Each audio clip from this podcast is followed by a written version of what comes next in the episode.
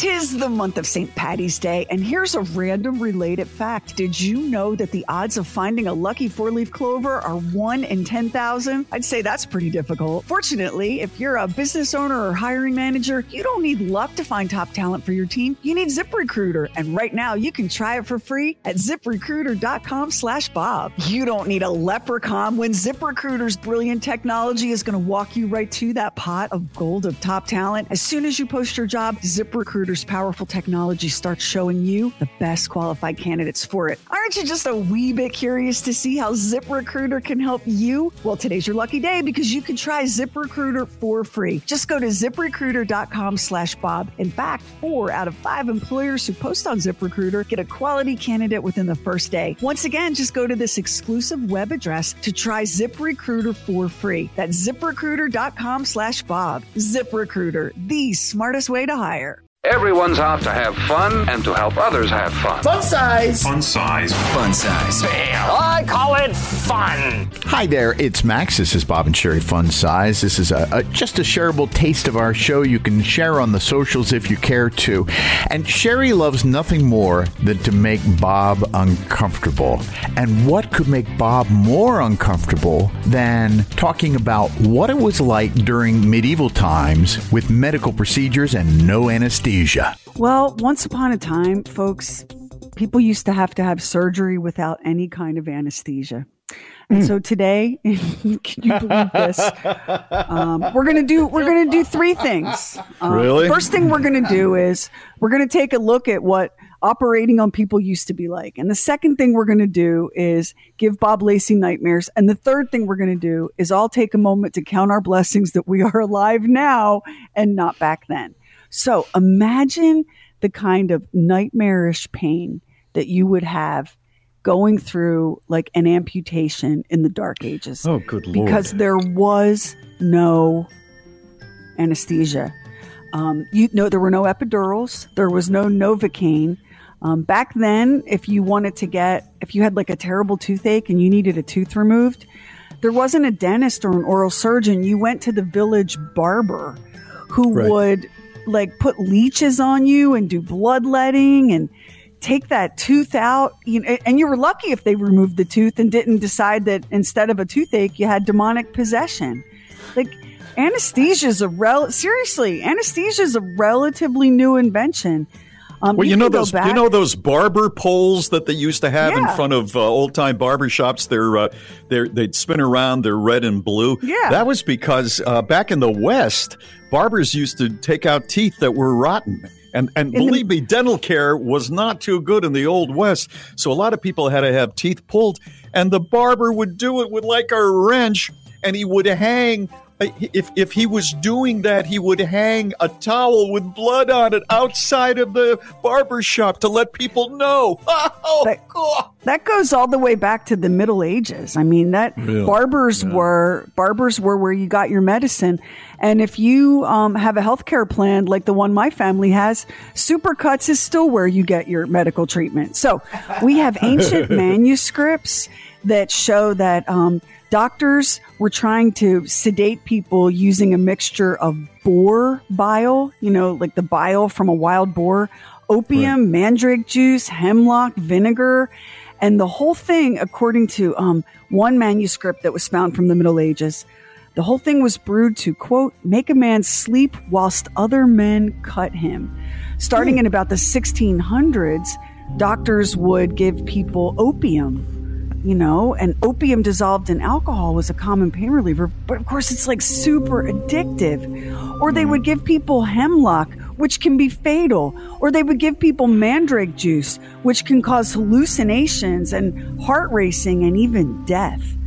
But back then, there were no choices. If you had to have a limb removed because you had gangrene, you just had to suck it up. So, so because the kind of people that are called to medicine are people with a lot of natural scientific curiosity, they began looking for better ways to knock people out to perform surgery. So in 1784, a British surgeon named Dr. John Hunter thought, what if we could make the nerves go numb? So he, ta- he took a tourniquet and he applied it to a patient's um, leg and he tied it really, really tight and waited for it to go numb. And he was able to remove the leg without the patient feeling any pain. Well, until they took the tourniquet off. And then, oh, buddy, it hurt like a mother because uh, back then they didn't have any sort of like Walgreens where you could go get a prescription. Yeah, they yeah. also tried hypnosis um, and they called it mesmerism. And it was this like weird pseudo scientific belief that said that they're inside human beings. There's this liquid that's like a force field that you can manipulate with magnets. So a doctor from Austria named Franz Mesmer said, if you can control this magical fluid, you can put patients into a state of um, suspended animation and then you could perform surgery. It was so popular that they built these mesmeric hospitals in London and elsewhere. But as it turned out, um, all you had to do was ask the patients.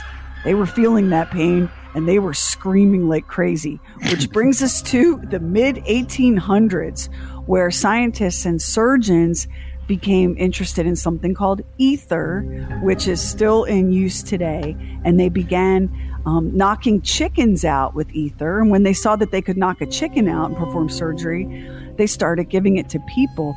And in fact, in 1846, an American dentist named Dr. William Morton put on a public display. It was a public operation. Crowds gathered and watched as he gave the patient ether and then removed a tumor from the patient's neck. And back then, that was the only way you could get a discount surgery is if you agreed to be a public spectacle. And I predict we're about five minutes away from that happening today. I, I haven't I haven't heard the word ether in decades.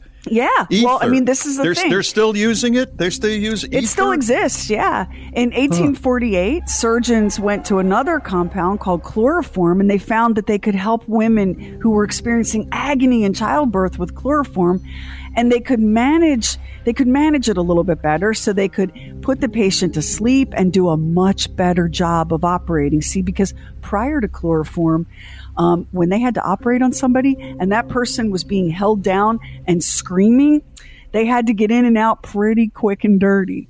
So Yeah, the, the yeah. arrival of chloroform allowed them to go much, much more slowly and much more carefully.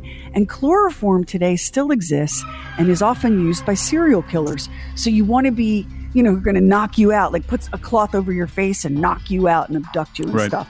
Probably has other uses too, but I'll be honest.